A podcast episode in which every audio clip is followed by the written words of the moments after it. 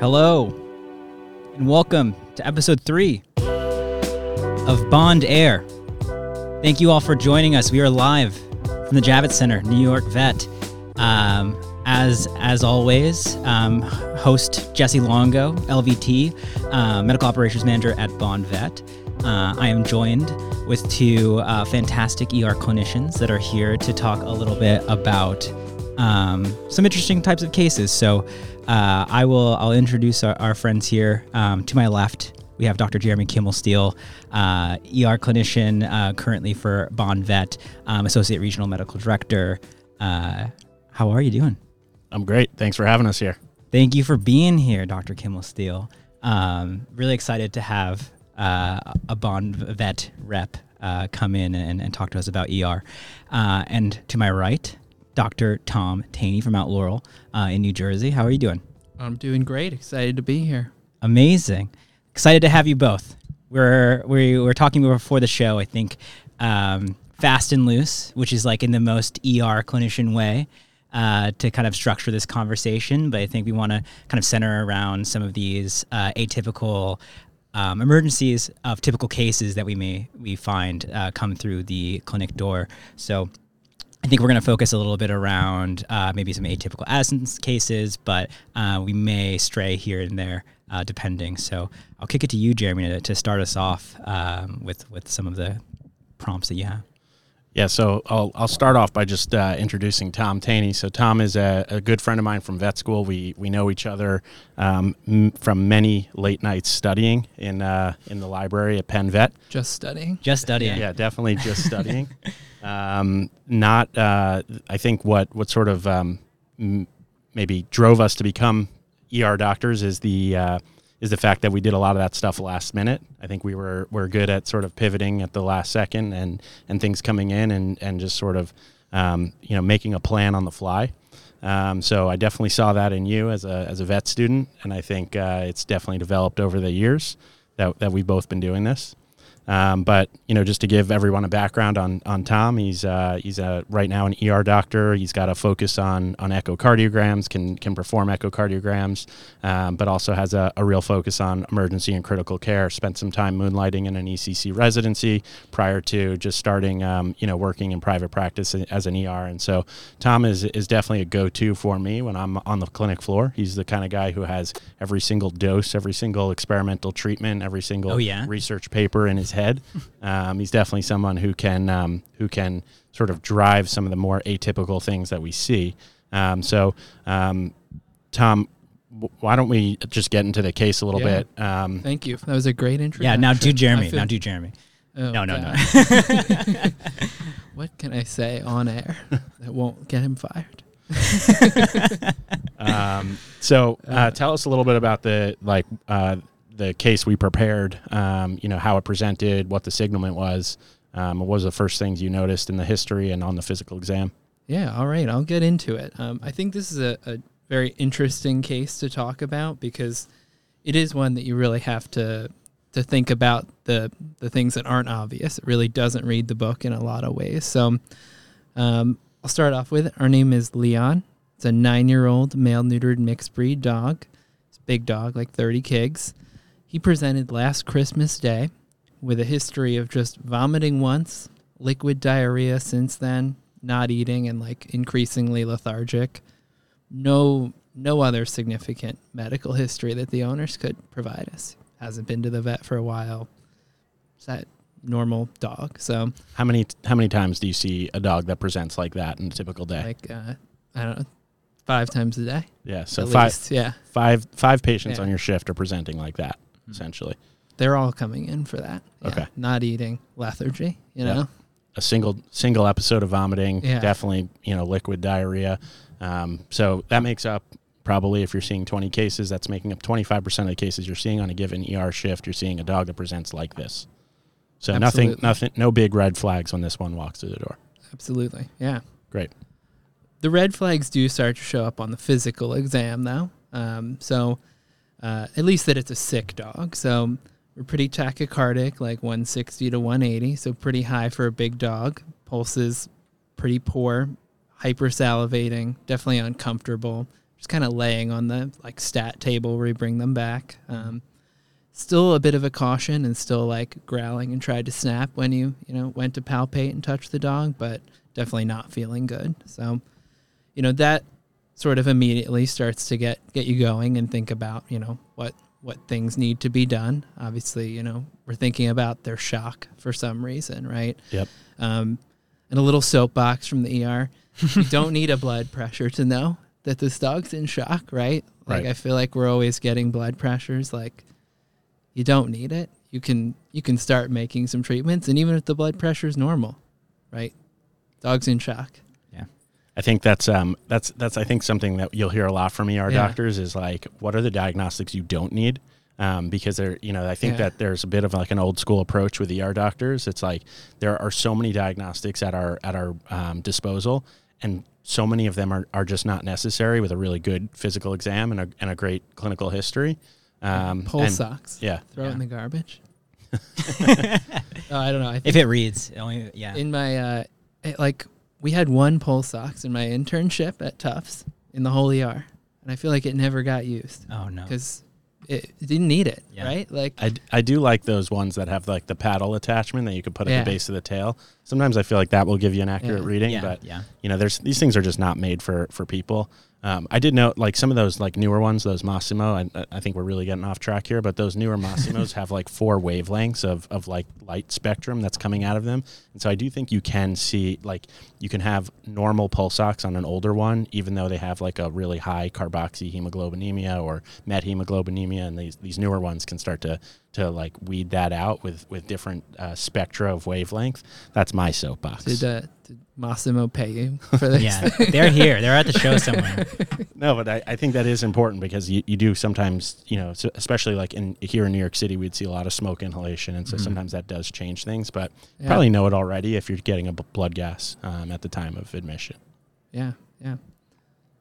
So with this patient, you know, we... Right, we started a fluid bolus. We got some blood work going. We gave some methadone and Serenia, um, and you know we still have a dog that vomited. Um, it's Christmas, so we went with X-rays. I don't know if that'd be my first choice. Doesn't quite read like an obstruction, but you never know. Um, did you do a? Um, did you do like a fast, fast scan? scan? Okay. Yeah, we did. Also pretty boring. Like no effusion. Maybe the the left ventricle looked a little volume deplete. Yeah. Um, I would so. think, you know, large breed dog, nine years old, comes in with these types of signs, tachycardic. I'd be like, I'm looking for pericardial yeah, effusion. Yeah. yeah, pericardial um, or just, you know, obvious mass or something like that. Right. Yeah, for sure. Always a good one to think about, pericardial effusion. No one ever thinks of it with vomiting, you know? Yeah. I think, you know, I think you'll you'll vomit if you don't feel good. Yeah. yeah. And I yeah. think those dogs just don't feel good. For sure. Um So we got these tests back, and it's it's not all that exciting, right? The C B C, if you're looking at just the, the ranges, right, uh, normal. Everything was within normal limits. Um, the chemistry got a little more interesting. So the creat was two point eight. The B U N was thirty-two. I think the cholesterol was a couple points low. Mm-hmm. If you look at the things that are normal, but you should still look at them, there were maybe some other interesting things, like the B G was seventy-three, which is still technically normal, but it's kind of low, yeah. right, for a for a dog that's sick in front of you like that. And that's um, coming off of an in-house catalyst machine, or are yeah. you guys doing it on a glucometer on as catalyst, well? Okay. Yeah. Um, and then the albumin was two point three, which mm-hmm. is just a point above normal. So make you start thinking about, is that actually low, right? You know, um, you have a really dehydrated dog, it seems. So yep. And then, you know, I guess if you look at the C B C a little, which admittedly at the time, I, I didn't really look at the C B C all that much. I, on it, most of the time I look at C B Cs and I'm like, okay, great. Like, it's normal. It's high. Even when it's a little low, like I feel like it doesn't honestly clue me in that much to what's going on. But mm-hmm. if you started to look at it, the total white count was on the high end of things. It was fifteen thousand. That's like just inside our normal. Neutrophils were like eleven thousand. Lymphocytes were um, like two point eight thousand. So not, you know, it's normal. Um, it's trending towards maybe in some ways being, you know, a little bit inflamed, a little bit elevated, but mm-hmm. nothing, nothing crazy. So, you know, I think I did what most people would do at that point, which is say we probably have like a gastroenteritis case. You know, there's nothing much to go on. The x-rays were totally normal. So you're we saying, admit it to the hospital. So you're saying you didn't look into the uh, M C H C too closely I on that C B C? Not. I don't think I've ever looked at an M C H C. That's uh, that's one of those um, R D W. Yeah, you know, I, there there will be a case in which those those values are really important to me because I didn't study all that in ClinPath and vet school to, to not know exactly what I'm going to use that for. But to this point, I don't use that much. No. So you went through. So we have blood work. We have a FAST scan. Didn't see much, and then you said you were going to take some abdominal radiographs. Yeah. What did you see on those? Normal. Okay. So, you did know, you do thoracic radiographs as well? I did not do thoracic radiographs. Okay. Yeah, I mean, it certainly is reasonable, but just like everything, you know, I mean, E R and, and every job, you know, you're like prioritizing a little bit how to best spend people's money, you know. Mm-hmm. Um, I didn't do them. I don't, you know, I feel like you're. It's really rare that you find something. Yeah. I in think, just a dog that's vomiting or having diarrhea. So. Yeah, I think there's like a big concept around diagnostic yield, yeah. which is both something that I think, you know, a great E R clinician, even a great general practitioner has a good understanding of. But, you know, at the same time, there's there's like, I think, a big talk in the industry of, of trying not to talk owners into what and what they can and can't do mm-hmm. financially. I think that, you know, we should always be offering the the Uh, gold standard, but I do think sometimes gold standard for veterinary medicine means that we are looking into diagnostic yield for the test. The the costs are at the at the time of of care, at the time of of delivery of that of those, you know, diagnostics and treatments. And so I do think that for me, gold standard looks like, you know, having an understanding of what yield looks like on those diagnostics. And I think that's a separate conversation, but important for like, especially the budding emergency clinician, because you have to make a quick decision. A lot of tests add up really quickly. It's it's super important. I, I manage a lot of interns, and, you know, the hardest thing is being like, what tests do you offer? And you have to offer them sometimes, even when you think, I don't really think we need to do them, right? You got to cover yourself. So there's a real art, I think, that comes down to figuring out, like, how to offer a test and have people say, I don't think we'll do it, but, like, not offer it, not offer it in a way that they want to do it, which yeah. I guess sounds weird, but sometimes... You're like, I don't I don't think you really need this test, but, like, I guess I have to, to at least mention it. You right. know what I mean? That's yeah, a real I think, art, I think. And, and sometimes you're wrong, but I think with experience, you know, you, you're wrong less. So Yeah, I think, and, yeah. and I think the key is that you're really just putting more emphasis on the tests that you think will have more yield. It's not that you're trying to avoid exactly. tests altogether. Yeah, exactly. Um, and that's yeah. a, that's an important, I think, call out. Yeah, and... So I think this case, you know, where it does start to get more interesting and we have to start thinking about more and think more about medicine than like, all right, we've got a really dehydrated gastroenteritis case. Um, couldn't get urine at the time. Bladder was really small, but mildly elevated kidney values, I think dehydration. Um, so this dog got another fifty mils per keg of boluses um, over the next two hours or so. And we finally did get a blood pressure, and it was seventy. Um, and the heart rate was about one hundred at that time. And the dog still just looks terrible. So at that point is when you do start being like, what what am I missing here, right? Like yep. the dog's P C V was forty-four. It's hard to imagine sixty mils per keg of crystalloids. Later, you're not getting any, you know, reasonable response for a dog who's just dehydrated, right. who didn't even look that dehydrated on blood work. Right. So, you know, then you start thinking. And for me, that probably means repeating something like a FAST scan. You know, we um, people forget to do that a lot. There's things can change dramatically. You know, you will catch a lot of septic abdomens that had no effusion when you started, um, and then they'll make some when you've given them fluid. So recheck some blood work, see, like, where has my P C V gone? Are my kidney values better? Um, maybe think about an albumin, right? Because maybe this dog needs, like, some colloidal support to fix the blood pressure because that albumin was a little low. And then for me, you know, I also started to look a little more at, at the blood work and some of those things and, you know, noted that, hey, this dog doesn't have a stress leukogram. It's, uh, if anything, its lymphocytes are kind of way too high, you right. know, for a sick dog. So which we can talk about a little later, but it's actually probably one of the more important things to look at for atypical Addisonian dogs. Um, so we ran a cortisol, which we have an in-house cortisol. Um, I, I've always had reasonable results. I know some people have said, you know, our in-ho- in-house cortisols maybe aren't that accurate. I don't know if you guys run them, but I think we have them in uh, in yeah. like one or two of our clinics. Yeah, yeah. It's it's just basically a slide in an yeah. I D E X X catalyst, yeah. right? Yeah. yeah, yeah. But we we ran it and it was less than zero point five. So at that point, I start thinking more, you know, about uh, something like Addison's, which in this case would have to be atypical, mm-hmm. um, and not just, you know. It's atypical as a as a term for Addison's where they don't have the classic electrolyte changes. Um, yeah. So I treated it, and you know it's a little little scary to start treatment, I guess. And I feel like people are scared of steroids maybe more than they should be. You know, I think there's a real fear that like if you give something steroids when you shouldn't, that's not a great thing. But you also have to be willing to do it when it's when it's time to do it. So. You know, we gave a dose of DEXXSP and we did an A C T H stim, and this patient did great. Like the B P quickly stabilized to ninety, one hundred. The dog was eating and trying to kill everyone like twelve hours later. Had to go on a Dexdome C R I. That's great. And get out of the hospital. So, and then we got our stim back like two days later at this point because uh, it was Christmas, and the stim was was consistent with, with Addison's disease. So um, it was a good case, and I mean, they're super rewarding to treat, you know, is kind of the nice thing.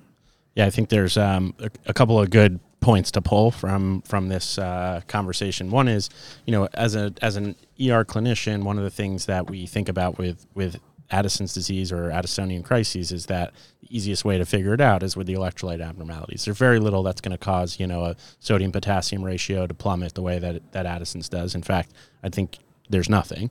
Um There are some things. Uh, cool. Let's talk about yeah, it. Yeah. What, what?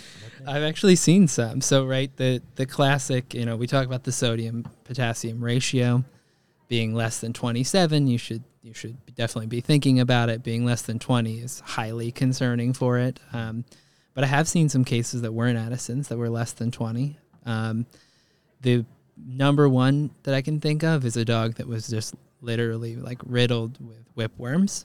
Like, we found them on a fecal smear. Just okay. on a oh, wow. slide, like whipworm eggs everywhere. Um, and that was, you know, so that's the classic pseudo-Addisonian case.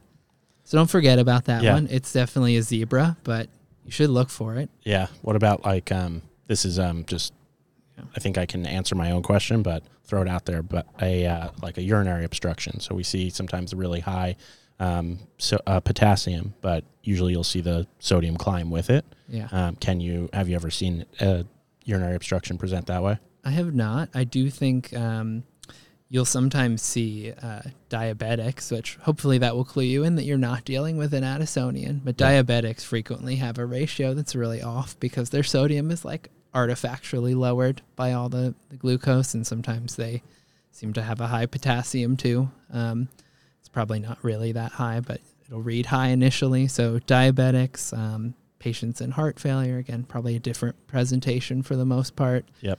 Uh, I have seen a couple septic abdomens that had pretty interesting electrolyte changes, and I know that perforated duodenal ulcers are like, it's written about that they can sort of mirror these changes for some reason. So um, there are other things to think about. But can we um, can we pull back to yeah. the um, to the um, in clinic cortisol testing? I think that's yeah. obviously a, a huge game changer in the in the trajectory of this case um, for a variety of reasons, but at least it helps to confirm some of the things you start to think yeah. about when you're seeing the lack of the stress leukogram, you're seeing, you know, sort of borderline hypoglycemia. And so you're feeling really probably much better about treating A C T H stimming and getting the dog out of the, the hospital. Um, what other types of like table side or clinic side, floor side tests do you think are, are really necessary for, for an E R clinician? I'll throw one out. I think for, you know, a respiratory cat that comes in, I really like to have the, um, you know, quick B N P testing. And I think that's the only time I like to use that.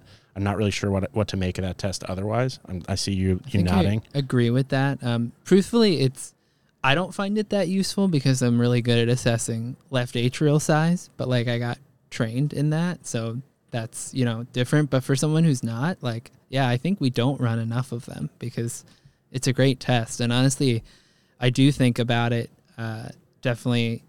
I think about it in cases where Uh, let's say you couldn't look at the left atrial size. I think it should always be there if your x-rays are suggestive of heart failure, um, just to confirm things if you're not good with an ultrasound. Um, mm-hmm. You don't have cardio readily available.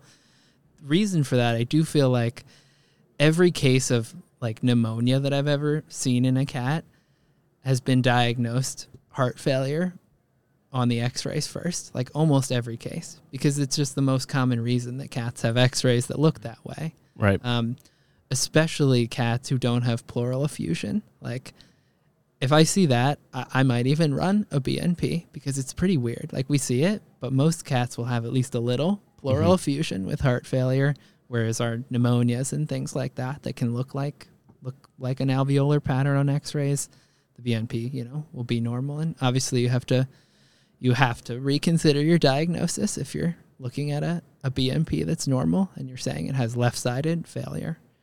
They will be normal in some right-sided cases, though, which is something right. to think about. But, but, yeah, it's a great test for, um, you know, a respiratory distress cat for sure. Yeah, what about what other tests are sort of at your – with taking echocardiograms yeah. off the table for you? Um, yeah. Because that's obviously something you yeah. can do that not every other yeah. E R clinician can. But what, what other types of stuff are sort of necessities for you as far as, far as diagnostic testing that can start to weed out some of these, you know, t- cases that go borderline yeah. in two directions, right? We talked about this case being, you know, presenting exactly like your average gastroenteritis, ja- gastroenterocolitis, and it turned out it's atypical Addis- Addison's disease. So what other types of tests do you have? Yeah, um, I think that an ultrasound, aside from echoes, is still one of the most useful things, right? You know that almost every time if you see, like, B-lines of fluid in a cat's lungs, it's almost always heart failure. Taking aside those rare cases, like, you can make, you know, make these diagnoses almost just based on those findings, just the most likely thing. Um, I think, you know, you were right. You picked up the probe because the first thing in your mind is, uh, you know, ruling out pericardial effusion, and, and I scan... I used to scan every case just because I want to I want to look and see. Um, but, yeah, things like that where you just need to to make some really quick rule-outs. Like, we've absolutely gotten cases referred in, you know, being a referral hospital, that the diagnosis could be made with, with an ultrasound probably by anyone, you know, like pericardial effusions, but isn't, isn't done because it's just not on your radar.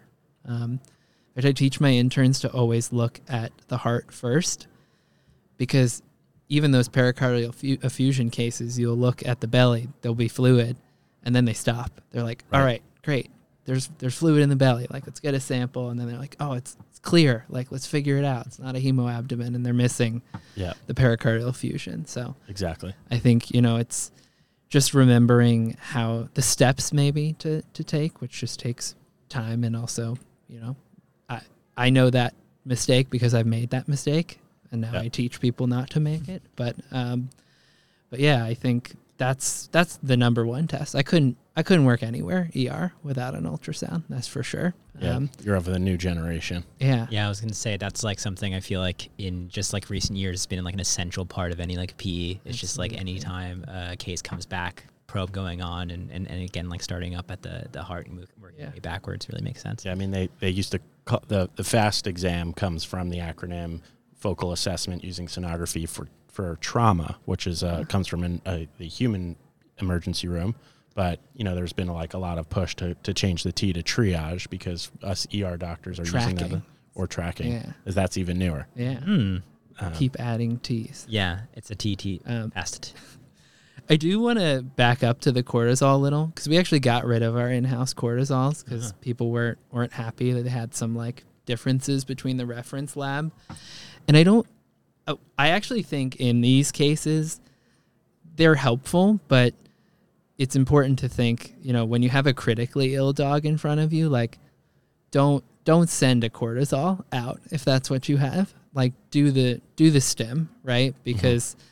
you're going to want to start treating them. Um, you know, cortisol is a great screening test, and I use it all the time for cases that I don't really think have Addison's. But if you have the dog that you're very concerned about Addison's, send the stim so you can get the results back in a timely fashion. Plus, we have to remember, right, we're going to start them on a steroid. You can give them all the dexamethasone you want without affecting the stim. But if you start giving Pred, you've kind of... you know, ruined the, the whole test, and you're going to have to stop it if you want to actually confirm, which confirming is pretty important for a, a lifelong illness, right? So yeah. I think the cortisols are great. They definitely make you feel more confident. If you have an in-house one, you don't need it. Like I would have given this dog, I would have given this dog a steroid. I might have looked a little harder when I had availability, like, uh, you know, potentially a, a full abdominal ultrasound. You know, I would have looked a little harder probably before just saying it's, it's most likely Addison's, but I would have given the steroids. Um, if only just because I think a lot of the other things that make a dog, you know, uh, hypotensive and not getting fixed, like they don't, they don't hate steroids either necessarily. So if you're suspecting it's atypical Addison's, things are fitting, um, you know, worst case, like you gave it to a septic dog, your surgeon might not be happy if they go do an R N A, but ultimately steroids and sepsis are, you know, they're used. And, yeah. uh, you know, that's different. People have different opinions on doses and how to use them. But the point is you haven't like, you haven't like killed a dog with it by giving it one dose of Dex S P, right? Like right. You just kind of have to be not scared sometimes to do things like that. What about, so when you gave it, you, you weren't one hundred percent sure of your diagnosis to that point? No, because twenty-one percent of dogs with not with G I illness that's non-adrenal will have a cortisol less than two. Right. It's usually not less than zero point five. I think if it's less than one, studies have shown it's a lot more suggestive that it's Addison's, but um, you still don't know, right? So it's just a... Were there, it points you in a direction. Were there any other samples you took before giving the steroids? Like sometimes when I was in the E R working at night, I would yeah. just try to take every possible sample, culture every hole that I could, because I would be like, before I put in the steroids or before I gave the antibiotics, I'd want to make sure I have every sample for the like medicine specialist or the criticalist who's going to take over in the morning. Yeah, I mean, I always like, I'm like you, yeah, I want to have everything. When I have them pull, the nurses pull blood, like I'm like, pull a red top and a purple top to hold, um, get some urine, like even if we don't submit it, it's worth having before you've given antibiotics, things like that. Um, I think it, I think I might have given this dog antibiotics too if I didn't have an in-house cortisol, just to, to cover, right? Because yeah. uh, you don't want to be sitting on a case that was actually like septic or something like that and having waited. Um, yeah, like it could be that you... Um, if you would have caught this case twelve hours earlier, like its neutrophils could have been through the roof, and now we've like used yeah. all of them. And so it's actually in the process of falling. And so fifteen thousand looks normal or whatever it was. You said twelve thousand. Yeah. That might have looked somewhat, somewhat normal, but it's like in a stage of where the neutrophils could be, you know? Yeah. Um, so that's a, a good call out. For sure. I do think uh, I was going to talk about this, but I'll bring it up. The lymphocytes. That is actually very predictive. If it's like over two thousand, it's pretty suggestive. If it's over three, and we were almost there, like in a dog that's sick with G I illness, like that's that's even more concerning for Addison's. Not a lot of things uh, don't drive down your lymphocytes the way that a, an a, an Addisonian dog will like. Why don't you Why don't you draw that back even a little bit further? Let's yeah. just quickly talk about stress leukogram. So. You know, we're expecting we're not going to see very, we're going to see low levels of lymphocytes and eosinophils. We're going to see higher levels of monocytes and neutrophils. Um, and that's what we're expecting to see on most of the patients yeah. that come through our doors. I mean, they're animals after all. And so they tend to be stressed as they're coming in. So that's a stress leukogram. So it, like, I think, you know, we were talking about the C B C. We're constantly looking at the C B C for things outside of the reference range. I would say if there's ever a test that looking within the reference range is important, it's a C B C, yeah. right? Mm-hmm. I think you argued a little bit for B U N creatinine, albumin. Those yeah. things are, are are good too. Sometimes I can kind of see those with trends in this in the like if you just sort of look at the the trend line there. But um, definitely C B C is one of those places I'm I'm looking at the values specifically every single time. What are your thoughts? Yeah, I mean, absolutely.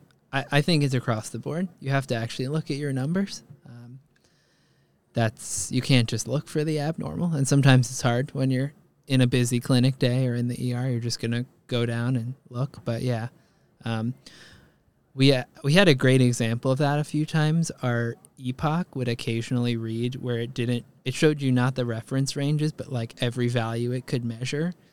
And it did this for like a day. So you would just, so it's a blood gas analyzer. So people would get gases and then they'd see no red, you know, because it was all within what the machine yeah. can read. And a lot like patients with horrible like changes on their E P O Cs were just written as like no significant findings. Yeah, because that's what we do, yeah, right? Yeah. That's what we're trained for. So if you start looking, you know, at the specifics, that won't that won't happen to you, hopefully. So I'm I'm curious, Jesse, you you've worked in an E R yeah. in the past. Yes. Um like from from a tech, technical standpoint, I think sometimes the nurses are the first to pick up on some of these like slightly different cases. Yeah. Um, and I think that, you know, we, we didn't even talk about that. I think we're, you know, Tom's quite cerebral and, and has a good understanding of the, um, of the data, the, the papers and things like that. But I, I can probably say there's been over a hundred times where a nurse has caught something that's just like, you know, I know you're thinking you're going down this road and I, I agree with you, but like this one thing doesn't fit the picture. Mm. You know, like I'm treating this, I'm standing over the dog and it's changing in ways that it doesn't normally change when we've done this in the past. Mm-hmm. Um, and so I'm like curious if there's, you know, like an example you can think of or, or, or just like even, you know, sometimes you've worked with probably like less experienced vets and, and ways that you've, you've jumped in from the nursing side. Some great things going on with goats. Yeah. There's a you. goat parade behind you. I, um, you but, uh, no, I, I mean, I think I, yeah, I think as an, as an E R technician, Um, like helping oversee some of these cases with the vets, especially to, like to your point, new um, new veterinarians um, coming through in E R, uh, you do tend to um, notice when uh, like a, a, a doctor will kind of get fixated on on like the diagnosis that they're kind of predicting, and then kind of trying to lead themselves towards that diagnosis based on um, either the the tests that they're running or the recommendations that they're making. And I think um, what is What what was most difficult for for me as a technician, uh, eventually, just like I think it comes from experience of just like seeing these types of cases. To your point of like, hey, I've seen I've seen this uh, X case, and we've ran these tests before, and all of a sudden it's not really um, it's not clicking, and especially in an E R setting where you're managing four or five cases at one time. Um, and I've been with this patient since it got in. Um, it's it's I think. It's very it's very important for the technician to kind of to vocalize that, but it, it does take some time to gain that confidence to be like, hey, I um I'm seeing some some differences here. Maybe we can rethink. And I think that that's that partnership with a tech and uh, an E R clinician is something that like when you when you're on the same page and you're and you're vibing in that way, it's something that's like really it helps the the case mix, because again, it's like.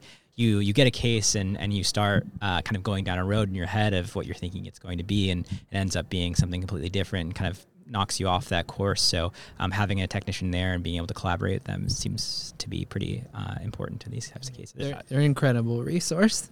Yeah, I mean... Vet techs, like a good vet tech, will, will find things on the physical that you missed because you looked for thirty seconds and you've been sitting with the patient, right, for, for hours now. Um, and and just like... years of experience and yeah. like pattern recognition. Like that's a lot of what we do, right? Is across the board is pattern recognition.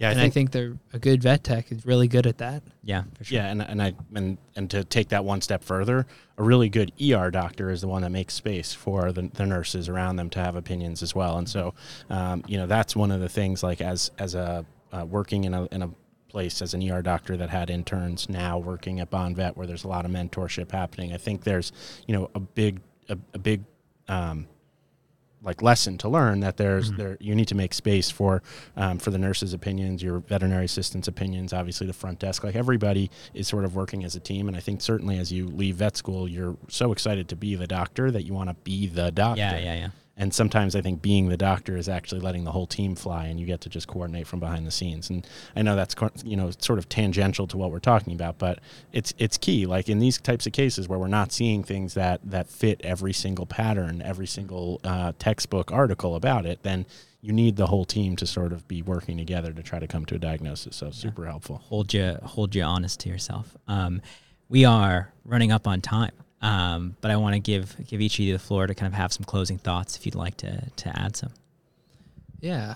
I mean, I think that if we're talking about atypical cases, atypical Addison's in particular, like um, it just sometimes you really have to remember to take a step back and go back and, and look at things, right? Like I would have treated this dog potentially incorrectly if I didn't really go back and look at the, you know, the actual blood work. Like, literally was zeroing in on small changes and being like, this, yeah, this sort of fits. It doesn't fit in a lot of ways with Addison's disease, but there are enough things that fit that will lead you to to run run the test. So, I mean, I think it's just remembering those things. We like to move really fast. We like to, you know, we like to get the diagnosis, and once we get it, sometimes hard to change your mind about it, yeah. right? And just like you were sort of saying, sometimes you need someone to remind you to step back, but like, yeah, you just have to, to take that time, and some of it comes with experience. Some of it is just, just, you know, actually remembering to sit down, relook over the blood work,